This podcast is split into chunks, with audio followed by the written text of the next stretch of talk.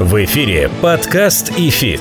Первый образовательный подкаст о том, как в мире финансов научиться теории и применять ее на практике. У микрофона кандидат экономических наук, доцент ВАФТ Иран Хикс, преподаватель ИФИТ Олег Абелев, преподаватель ИФИТ, участник фондового рынка России с 1995 года Алан Зарасов и основатель ИФИТ, участник финансового рынка в России с 1992 года Алексей Примак. Друзья, всем здравствуйте, всем добрый день. Меня зовут Олег Абелев. Вы на волнах подкаста «Эфит». Как всегда, начинаем наш очередной эпизод на тему финансовой грамотности и просвещения вас, уважаемые слушатели, на тему разного рода вещей, которые происходят на финансовых рынках. Или будут происходить, или уже происходили, и имеют определенные последствия на текущий момент. Как всегда, начинаю с наших координат обратной связи. www.idfisinstitute.ru наш сайт. IDFIS Institute – адрес нашего канала в YouTube, где можно посмотреть все видеоверсии наших эпизодов ну, скажем так, не все, но большую часть. Один собакафит.ру наша электронная почта. И, как всегда, есть наш телеграм-канал для обратной связи. Ну и в конце каждого эпизода есть список тех платформ, на которых нас можно послушать. Пишите нам, а, задавайте свои вопросы. Если таковых наберется много, напоминаю, мы сделаем отдельный выпуск на тему ответов, посвященных вашим вопросам, как мы это делали в конце 2022 года. Ну, мы начинаем. Со мной, как всегда, в студии преподаватель ФИТ и мой коллега по этому замечательному замечательному институту, а также человек, как а, выяснилось в прошлом эпизоде, который имеет почти 20 плюс лет стажа работы на финансовом рынке в рамках брокера. Алан Зарасов. Алан, привет. Здорово. Я помню, что у нас вместе с ним опыта на 39 лет, вот как-то мне это запомнилось. Так что мы продолжаем делиться, уважаемые слушатели, с вами нашим опытом, и мы продолжаем начатую в прошлом эпизоде тему, тему а, довольно продолжительную и, надо сказать честно, для нас крайне важную и актуальную, потому что постоянно все меняется, меняется в текущей ситуации, и нужно быть к этим изменениям готовым. А именно, как выбрать брокера. Вот наша магистральная тема. Напомню, в прошлом эпизоде мы с Аланом начали эту тему, поговорили немножко о тех критериях, с которыми нужно подходить к выбору брокера, если вы еще не имеете как физическое лицо брокерского счета. Поговорили о лицензиях, поговорили о том, что нужно обязательно попытаться понять вероятность попадания брокера под санкции того или иного. Ну, естественно, посмотреть наличие или отсутствие, соответственно, потенциального брокера в рейтингах. Ну и, собственно говоря, сегодня мы продолжаем, Алан, да?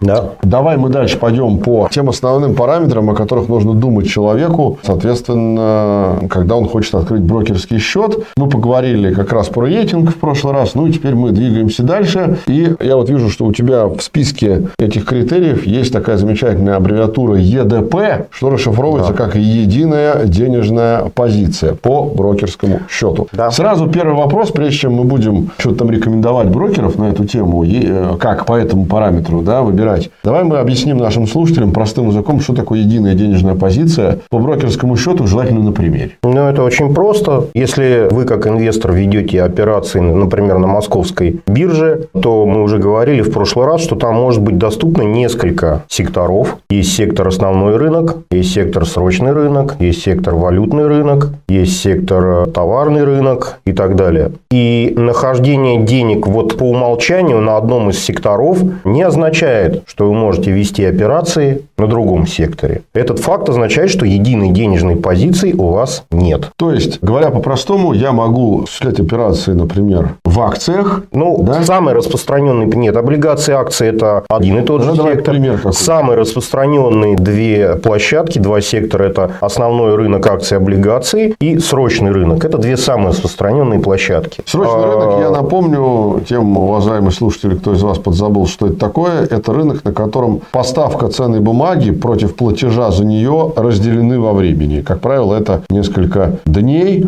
а в случае, если вы приобретаете производные инструменты, то и несколько месяцев. Да, фьючерсы и опционы. Да, по-простому. И получается, значит, я могу купить акцию, но не могу купить фьючерс. Конечно. Если вот этого термина единая денежная позиция брокер вам не обеспечивает, то имея денежный остаток на основном основной площадке вы не можете вести операции на срочном рынке. У вас обеспечения для открытия операций на срочном рынке нет. Мы будем подробно, наверное, когда-то говорить о срочном рынке и что такое обеспечение мы да, расскажем. Ну, это отдельная тема. А скажи, да. наоборот, это не работает. То есть, я могу работать на срочном рынке, но не могу на спот, на акциях, на облигациях. Это только в одном направлении. Если единая денежная позиция есть, А сейчас мы доберемся. Я говорю, если нет. Если нет, то это два разных стакана наполнения. Я понял, я понял. Нахождение денег в одном стакане не означает нахождение денег в другом стакане. Угу. Если у вас деньги на основном рынке, вы можете покупать акции, облигации, все, что доступно. Но вы не можете покупать фьючерсы. Но если у вас единая денежная позиция есть, то, имея денежные средства, имея даже акции или облигации на основной площадке, эти активы задействованы как обеспечение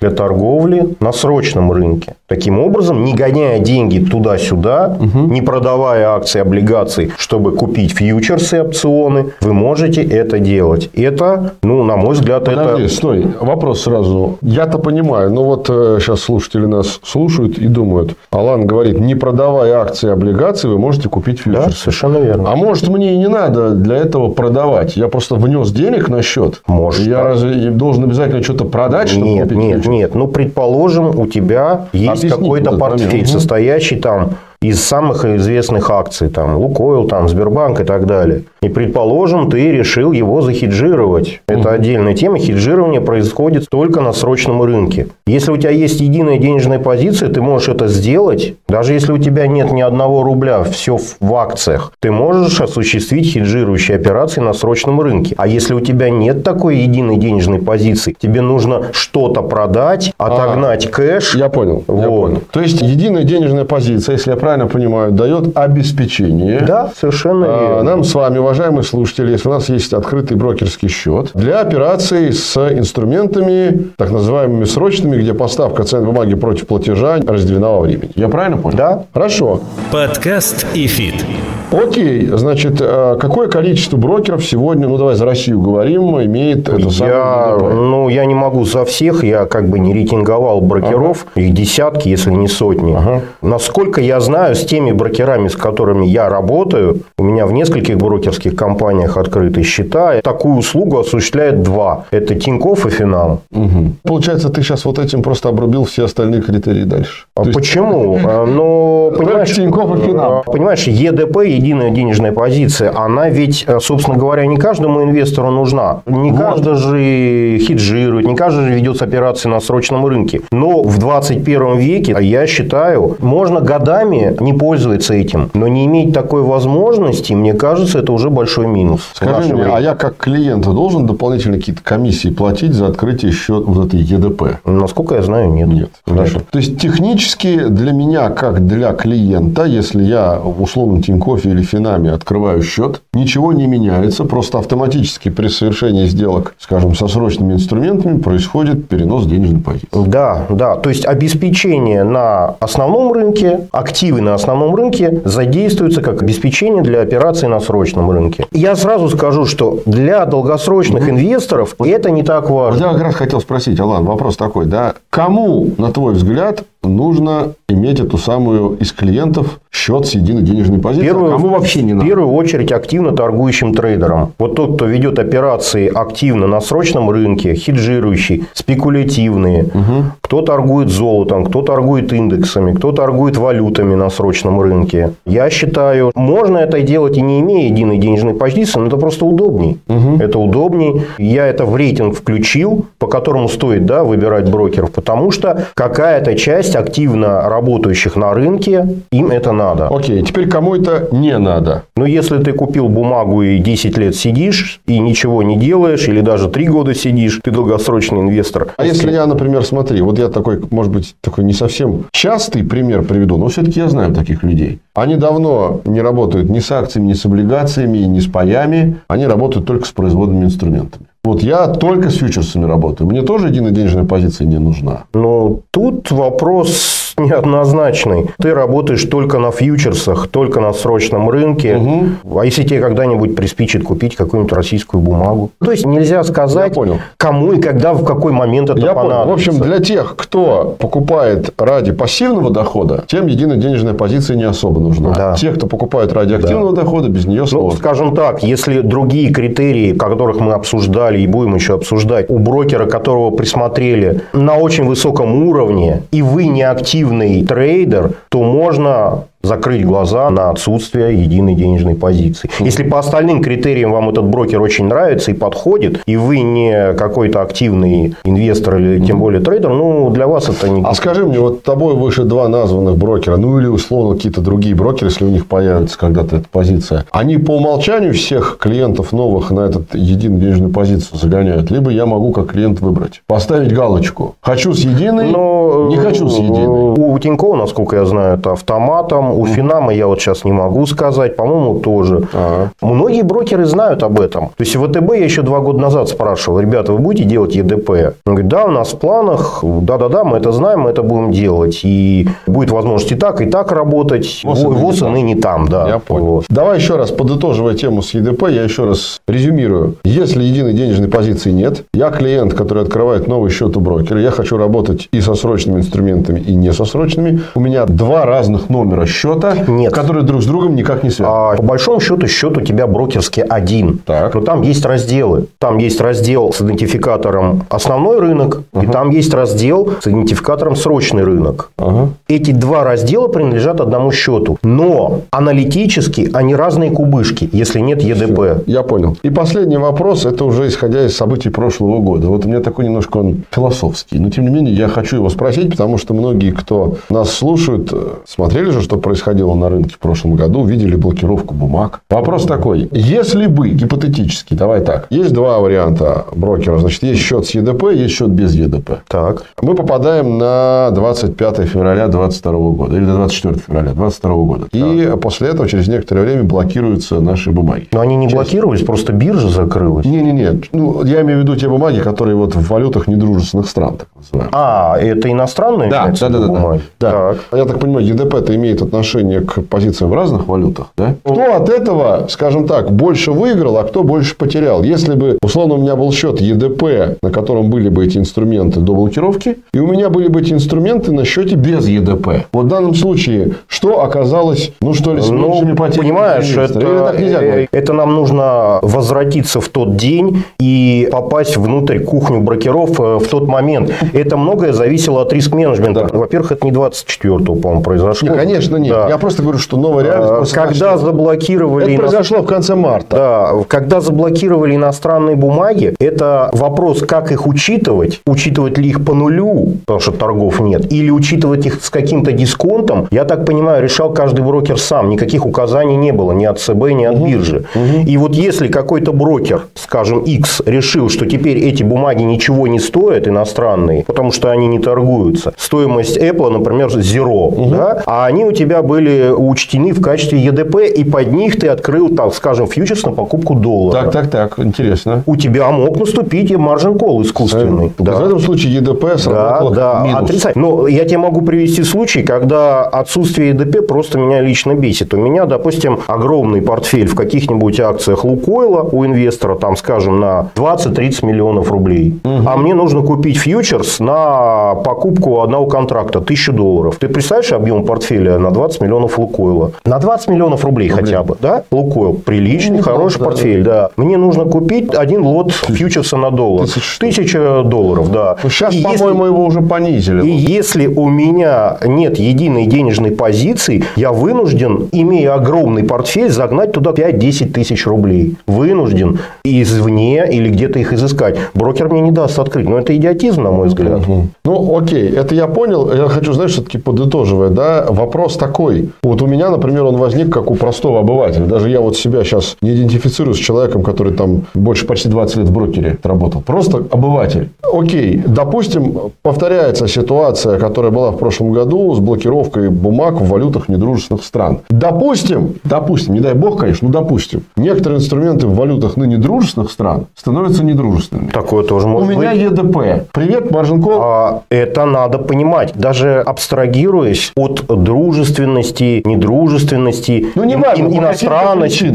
Если, если мы купили акцию, российскую акцию, скажем, ну не знаю, не хочу никаких эмитентов обижать. Там, Давай эмитента X. X, да. И она была там в списке А, там она во все списки кредитования маржинальной входила, а потом эта бумага объявляет о банкротстве, да, эмитент, то ты попадаешь, потому что твое обеспечение превращается в зеро. У тебя же не кэш там везде. Нет, ну смотри, это да. Это, это риск. Это да. Но тут как бы э, риски... В итоге итоге для тебя риск примерно одинаков, просто он продуцируется разными событиями. Я просто хотел сказать, что вот такие независимые, независящие от действия эмитента, от рынка события, как там блокировка, которая была, да, при наличии у меня счета с ЕДП, меня выгоняет на call. Конечно, поэтому, риск. да, еще раз говорю, ЕДП инструмент скорее трейдера, нежели Все, инвестора. Я понял, я понял. Вот именно это я и хотел подчеркнуть для вас, уважаемые слушатели, что наличие ЕДП, единой денежной позиции по брокерскому счету, это не панацея от всех бед. Это лишь, скажем так, указатель, который поворачивает вас в нужном направлении. Либо вы инвестор-спекулянт, и тогда вам в сторону единой денежной позиции, либо вы инвестор консервативный, тогда вам ЕДП абсолютно не нужен. Ну, я добавлю, переходя к срочному рынку, мы, в принципе, переходим к торговле с плечом, потому что работать на срочном рынке без плеча, в принципе, невозможно. А это подразумевает аккуратность, дисциплину и ответственность. Поэтому, если вы задействуете в рамках ЕДП свой основной портфель акций и облигаций, вы должны понимать, чем это может вам грозить. Да, на эту тему ты сказал про плечо, немножко, так сказать, наших слушателей развлеку, и тебя тоже. Но тема есть хороший такой анекдот. Есть известная фраза, когда мы хотим сказать о том, что человек нам помог бескорыстно, говорят, подставь другу плечо или подставь плечо. Вот, мне кажется, это, это работает везде, да. кроме срочного рынка. Потому что там подставить плечо, это можно Ну, мы будем говорить о коварности срочного да, ну, рынка. Ну, давай пока не об этом. Да, да. Значит, с единой нижней позиции разобрались. Подкаст и фит.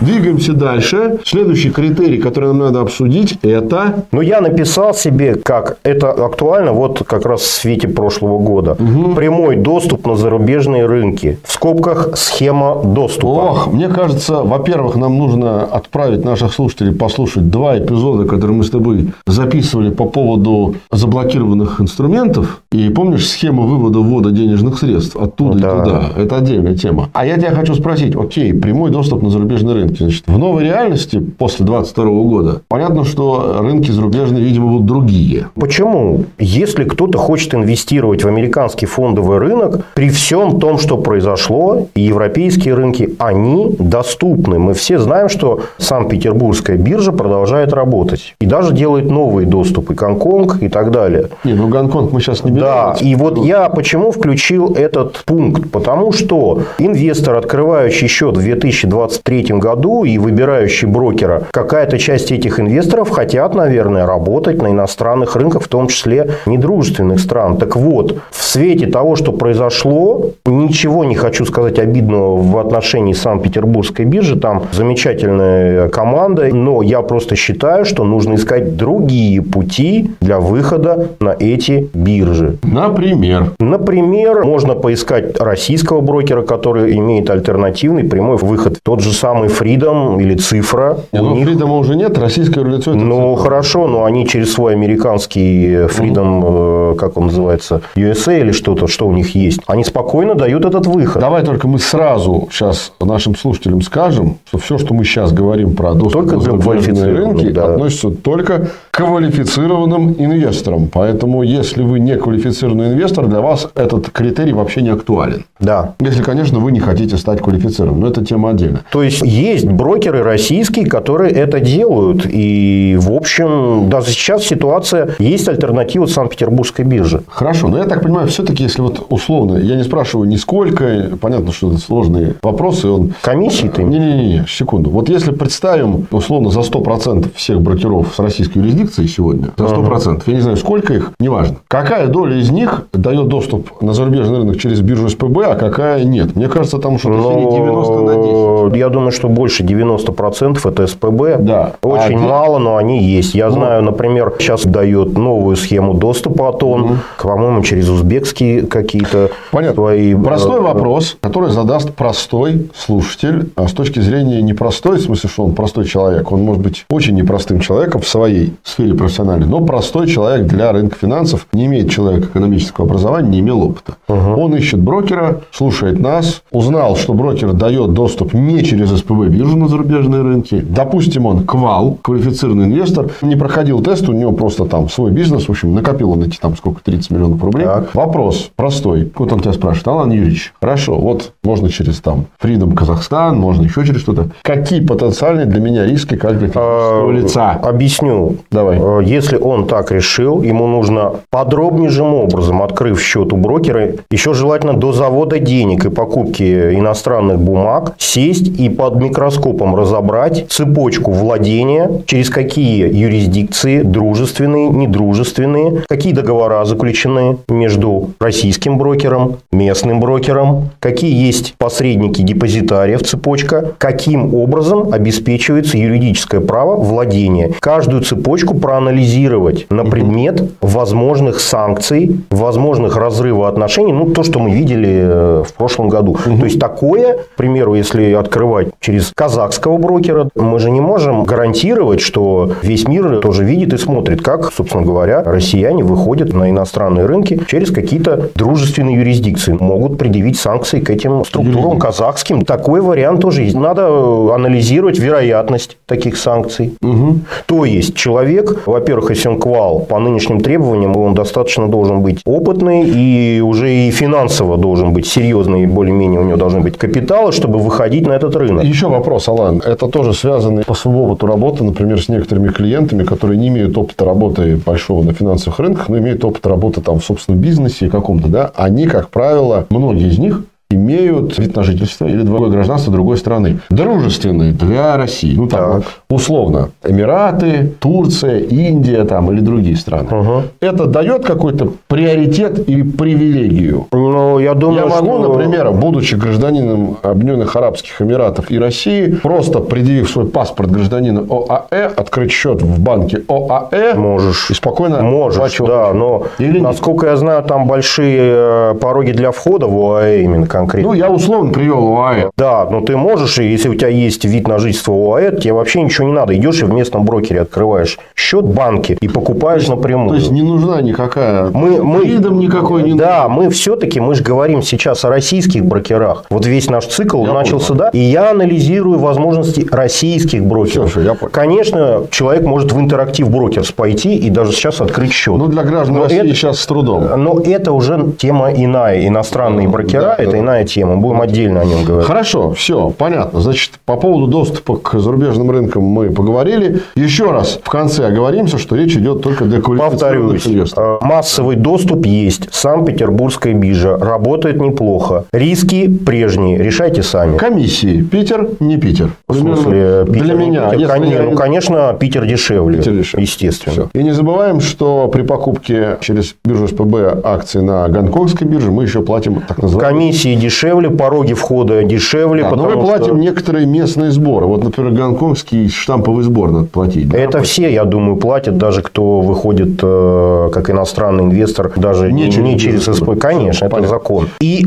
пороги входа будут выше, если не через СПБ. Я вот узнавал, ОАЭ вот сейчас готовит АТОН, выход на ОАЭ прямой от угу. миллиона долларов. Для физлиц или для юрлиц? Да, без разницы. Без разницы, все понятно. Хорошо, с этим мы разобрались. Еще раз говорю, что речь идет о тех инвесторах, российских гражданах, которые являются квалифицированными. Для неквалифицированных вопрос такой не стоит. Да. Далее идем.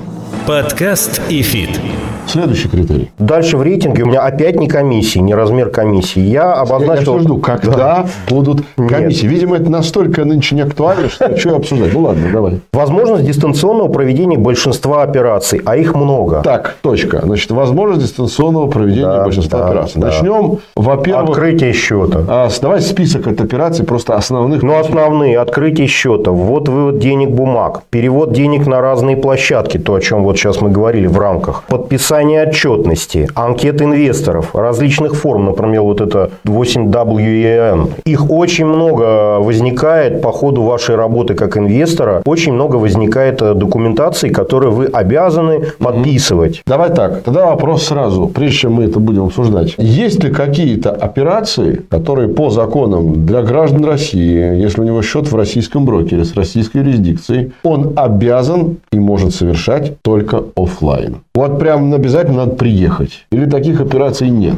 Ну, дай подумать. Э, Может, какие-нибудь доверенности? Там? Доверенности. Вот, например, многие работают по доверенности со счетом там родственника, угу. знакомого, друга. Насколько я знаю, пока даже самые продвинутые брокеры не делают. Надо подъехать в офис. Для доверенности? Да, доверенность, например. Ну, я не до скобки внесения средств в рублях в кассу, как бы, ну, да, в наличных. Ну, это как бы за скобками. Тут понятно. Но ну, тебе-то вот проще, ты в брокере работаешь, да. расскажи про вас, то есть, что у вас да, в этом плане. У нас, на самом деле, вот э, первое, что я сказал, внесение средств наличными в кассу, в рублях, конечно, мы же не банк, у нас нет uh-huh. лицензии на работу с инвалютой, поэтому валюту мы, естественно, принимаем только безналичную. Не рубли, uh-huh. в смысле. Рубли, если ты хочешь налично внести в кассу, изволь лично привить. А онлайн нельзя пока? Можно. Я просто говорю, что если ты хочешь ага. наличными, а, то ну, понятно. тоже в нем приезжаешь. Доверенности, абсолютно это, точно. Да, это ну, всех. Да. И некоторые вещи, я точно знаю, связанные с юридическими такими моментами, как то дарение. Если, например, кто-то кому-то дарит. Сто процентов в офисе. Это, это бумагу. не только у вас. А, ну вот видишь. Это, у нас это, были это нельзя сделать случаи. онлайн. И в случае не самых приятных событий, как то, если собственник счета умирает, то, поскольку ценные бумаги – это имущество, по гражданскому кодексу и по закону о рынке ценных бумаг, тот, кто наследует это имущество, ага. обязан явиться в офис и подписать ряд. Ну, а скажем, живьем. Так... Понял. Ну, скажем, такие моменты. Закрытие ИИС, вывод денег с ИИС. Э, все онлайн. Онлайн, все отлично. Онлайн, да. Все онлайн.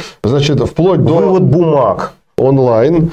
Значит, налоговые, мы же еще выступаем, например, по нашему праву, можем выступать, может нет. Но вот, например, компания, где я работаю, мы являемся еще налоговыми консультантами, помогаем нашим клиентам в некоторых налоговых историях. Ну, потому что мы налоговые агенты так, по умолчанию. Оптимизация? Не-не-не, а расчет. Mm. Вот расчет налога, да, mm-hmm. и подготовка разных справок и документов для налоговой. Тоже онлайн. То есть, это если в случае, если клиент решит сам платить свои налоги, то вы ему просто помогаете? Да, мы ему да? можем помочь, да, за определенную определенную там плату. Значит, угу. что еще? Ну, открытие закрытие счета ты сказал. Я вспомнил, что еще может быть только офлайн. Правда, сейчас это такая история, мне кажется, уходящая в небытие. Помнишь, мы с тобой про паевые фонды делали эпизод? Угу. Значит, мы-то в основном сейчас уже привыкли, что у нас есть Б-пифы, да. но на самом деле есть не только Б-пифы, есть еще классические О-пифы. Да, открытые. И, по-моему, чтобы его открыть или закрыть, до сих пор нужно явиться в офис. Потому что открытие обычного пифа – это не это формирование участия если, как ты мне говорил, ты лично участвуешь вот как пайщик в фонде, да? Угу. Биржевой, по сути, ты покупаешь просто следование за фондом. Ну, а это можно при нажатии дома, и да, сидя да. на диване. А вот если ты фактически пайщик, и ты покупаешь пай или погашаешь пай, угу. изволь явиться в офис. Вот, наверное, из э, таких ну, вот... Во всяком, во всяком случае... Я, в общем-то, по-моему, все назвал. Да, во всяком случае, но это,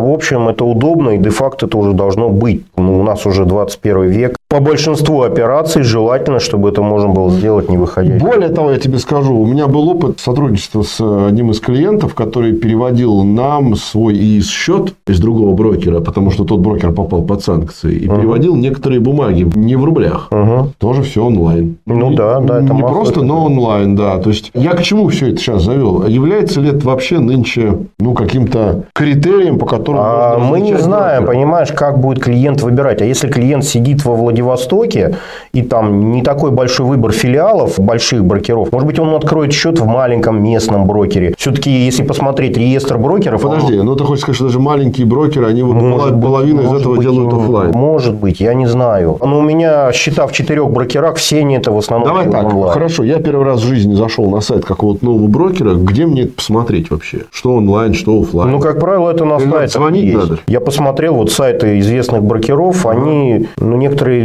там переполнена информацией, кстати, отдельный критерий. Но некоторые довольно толковые сайты, и там все ясно, даже звонить не надо. Угу. Прям все четко указано, что можно сделать онлайн, что нельзя сделать. Вот если что-то не указано, что доступно онлайн, надо, наверное, позвонить, и вы уже уточните, что, наверное, да, для этого нужно подъехать. А тогда вопрос такой, немножко странный, но тем не менее, мне кажется, вполне логичный. Странный в смысле того, что его мало кто задает. Какие бы операции ты бы рекомендовал простым физическим лицам, не к валу, все-таки делать офлайн онлайн в офисе брокера? Или доверие к э, средствам обработки передачи информации у нас настолько большое, что если можно, все в онлайн, все делаем онлайн? Ну, как это очень так? специфические вещи. Понимаешь, я профессионально занимаюсь консультациями и по чужим счетам. Мне, например, удобна такая вещь, чтобы я в рамках одного брокера, в рамках одной торговой своей системы, я работаю в Квике. Квик – это стандарт профессиональной торговой системы. Я мог видеть счета и свои, и счета консультируемых клиентов. Если у меня 10 клиентов, которых я консультирую, чтобы я не ставил 10 терминалов Квик себе. А в моем терминале были видны счета. И эта услуга, вот она тоже нифига не онлайн. Это вот, допустим, в ВТБ и в Атоне постоянно возникают какие-то, извиняюсь, э, трения. Угу. То то, то все. Однозначно она требует четкого, аккуратного отслеживания и, видимо, работы в офисе. Я понял. Это очень специфическая вещь, она далеко не всем требуется. Ну да, это скорее э, Это требуется... профессиональные, да. Э, как бы... Ну, наша штуки. аудитория все-таки скорее немножко иная. Я еще, знаешь, что хотел сказать? Тоже по опыту работы вот компании, где я работаю. Есть такая замечательная штука, называется СМЭФ. Система Министерского электронного взаимодействия. Министерского? Да, но звучит как-то очень... Пафосно. Пафосно. На самом деле, говоря по-простому, это история, когда ты можешь открыть любой счет в брокере, рублевый. И вообще любой счет у какого-нибудь участника финрынка, который подведомственный ЦБ. Ломбард, МФО, кредитный брокер, страховая организация, банк. Финсоветник. Финсоветник через свой профиль на госуслугах. Идея в чем? Идея в том, что поскольку госуслуги у нас нынче это такая агрегированная платформа сбора персональных данных, да. где, в общем-то, идея есть в том, что ты можешь получить доступ к услугам разных министерств и ведомств. Так, собственно говоря, обратной стороной является тот факт, что ты, как брокер, можешь обеспечить, если у клиента потенциального есть учетная запись на госуслугах, подтвержденная, открытие счета и много-много операций, которые можно подтверждать путем электронной подписи. И мы, например, это имплементировали свою деятельность уже достаточно давно. У нас, чтобы открыть счет онлайн, требуется ну, минуты три. Ну, окей, минут 10-15, если нет учетки на госуслугах. И минуты три, если она есть. Но сейчас реже я встречаю людей совершеннолетних, которые открывают счет у нас, у которых нет учетки на госуслугах. Другое дело, что у кого-то есть подтвержденный, у кого-то нет подтвержденный, но подтвердить нынче несложно. Вот это очень важный момент. Я бы здесь его не забыл упомянуть, потому что это, это тоже интересно. Это можно добавить в критерии дистанционного проведения большинства операций. И последний вопрос на тему дистанционного проведения. Можно ли мы сюда отнести доверительное управление? Как дистанционную историю или нет? Доверительное... Именно в классическом виде. Доверительное управление – это отдельная вещь. Если мы говорим о, собственно говоря, о доверительном управлении в рамках законов Российской Федерации, то угу. оно может осуществляться юридическими лицами, как я понимаю. Да-да-да. да. Ну, да. Я имею в виду, что я открываю счет. А, в управляющей компании? Да. Ну, как правило... Как правило мне нужно живьем приезжать? Э, нет, нет. Как правило, у крупных брокеров сайты, они агрегированы, там предоставляются услуги как, собственно, брокера, так и услуги паевых фондов, так и услуги управляющей компании, которая занимается индивидуальным доверительным управлением все это делается онлайн. Хорошо. Подкаст и фит. Плавно подходим мы к финалу эпизода. И чтобы закруглить тему дистанционных операций, я не могу э, не спросить тебя про нынче очень модные и удобные всем приложения на смартфонах. Значит, это вот... отдельным пунктом у меня вообще. А, даже так? Ну, вот я пишу удобство мобильных торговых приложений, их веб-версий. Вот. Личных кабинетов и так Значит, далее. давай так. Для начала объясни мне разницу веб-версии и мобильном приложении с точки зрения торговых программ и терминалов. Это разные вещи? Или это одно и то же? Ну, я не исследовал как весь рынок, понимаешь? Не-не-не. Из тех, естественно, где ты пользовался, которые у тебя установлены, а... скачаны. Без названий брокеров просто. Это одно и то же? Или это разные истории? Это не одно и то же. Это не одно и то же. Да, объясни, в чем разница. Вообще, главенствующее здесь, конечно, мобильное приложение. Угу но оно, как правило, дает все-таки меньший функционал, чем веб его версия. Из того, что я видел, мобильная версия вообще, я бы так сказал, даже сейчас она не предназначена для профессионального инвестора. Ну, мы говорим, наверное, скорее не профессиональных инвесторах, а людях, которые вот ищут брокера, чтобы открыть счет. Хорошо, давай так. Что, на твой взгляд, понятно, что это будет субъективный взгляд Алана Юрьевича Зарасова, но тем не менее, ты человек с большим опытом на рынке, да? Угу. И ты потестил разные мобильные приложения, разные разных брокеров. Понятно, что не всех, но каких-то потестил. Что, на твой взгляд, опять же, субъективный, но все-таки человек с большим опытом, должно обязательно быть в мобильном приложении брокера? Я скажу, то, что я, я скажу то, что я не увидел, например, э, ну не знаю, не будем имена все-таки. Не надо вообще, я не про имена, я хочу понять, на что вот я, я, я, не я увидел, скачал я приложение, не... да, я там что-то увидел. Я понял, понял. Я не увидел для себя, например, такой очень нужной штуки, как условные приказы. Это а, что такое? Ну, это как бы довольно-таки интересная штука, если ты ведешь более-менее активные операции и не хочешь сидеть 24 часа в сутки и пялиться в экран. Это, например, та заявка, которая при наступлении определенных условий активируется сама и идет на биржу. Я понял. Это, собственно, первый шаг к автоматизации твоей какой-то ну, инвестиционной стратегии. Условные приказы. Так. Да, потому что в том же Квике, например, а это де-факто, это стандарт профессионального инвестора. Это все есть уже лет, наверное, 15. Ну, по поводу Квика, давай мы не э, будем. Да.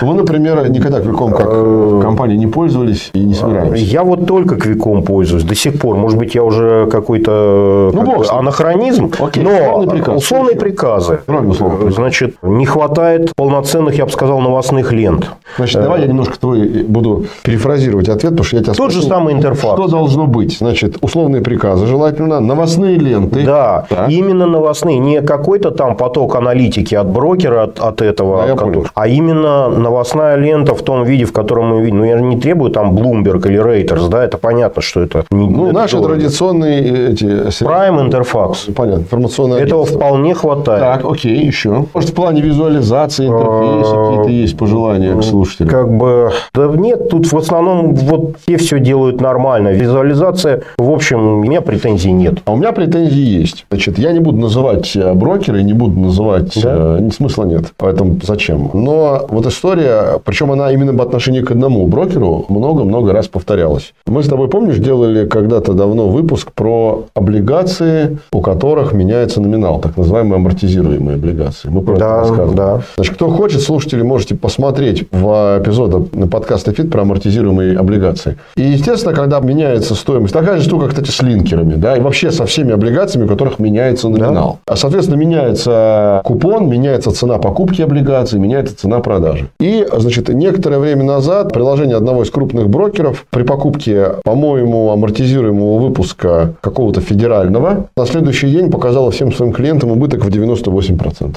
Просто потому, что они не учли тот факт, что произошла амортизация номинала. А, ну понятно. Я такое видел и слышал от клиентов именно в мобильном приложении. А именно? Наверное, раз 20 на тот момент. То есть, это происходило каждый день после амортизации. А подожди, это хорошо, ладно, если это ошибка вот визуализации. А если кто-то, вот как мы говорили, этот актив использовал для каких-то операций на срочном рынке, и маржин кол э, не влетел на основании? Так, так далеко я не рассматривал, но я получал звонки от э, клиентов нашей компании, у которых параллельно еще были открыты счета вот в этом брокере, не будем его называть, угу. и мобильное приложение которого он скачал. И клиент в ужасе мне звонит и говорит, Олег Александрович, что мне посоветовал брокер? Почему у меня на следующий день минус 98? Это караул, это конец. А там немалые деньги. И начали выяснять. Ну, я спросил координаты выпуска да, этого облигационного. Просто с ручкой, с бумажкой. Ну, понятно. Выяснили, что просто брокер в приложении своем не учел, что номинал вот меняется. Ты на самом деле затронул тему, которую я бы тоже, вот я, Нет, кстати, не мы включил. Просто, мы просто говорим про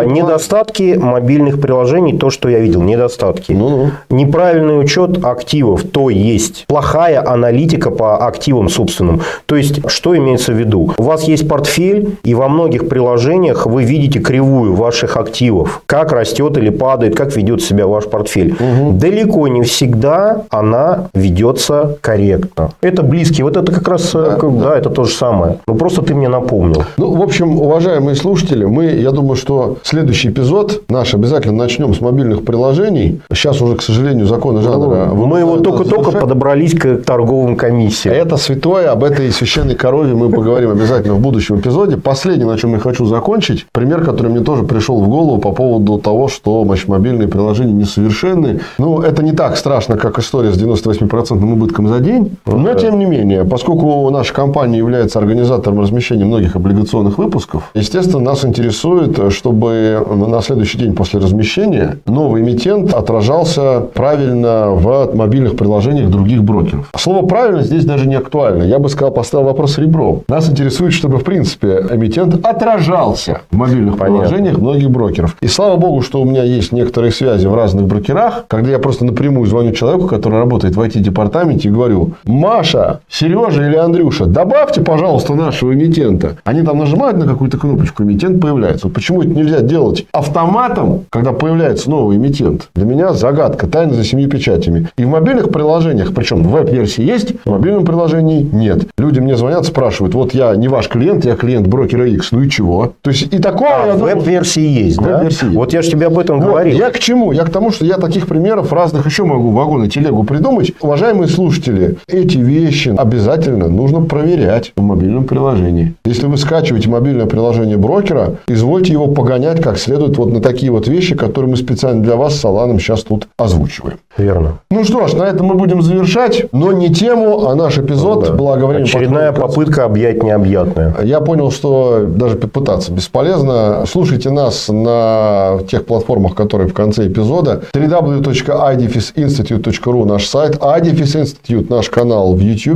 Там есть видеоверсия. 1 собакафит.ру наша электронная почта. И плюс у нас есть телеграм-канал. Сегодня со мной в студии в премудростях выбора брокера в очередной раз разбирался преподаватель ФИТ, мой коллега Алан Зарасов. Спасибо тебе, Алан. Тебе спасибо за интерес. Ну, меня зовут Олег Кабелев. Следующий эпизод на тему «Как выбрать брокера» мы обязательно начнем с мобильных приложений, поговорим об их недостатках. Ну и плавно, наверное, будем переходить к тому, чего многие из вас ждут, а именно к комиссиям. И тут, честно скажу, у меня довольно много вопросов, которые есть пообсуждать. Слушайте нас на волнах подкаста «Эфит». Слушайте эпизоды предыдущие, «Как выбрать брокера». До этого был первый эпизод. Ну и про разного рода ценные бумаги, в частности, про облигации, о которых мы сегодня уже упоминали с Аланом, тоже есть отдельные выпуски про амортизируемые облигации. Тоже слушайте эпизоды. До встречи на следующих выпусках. Всем, Всем пока. пока. Удачных инвестиций.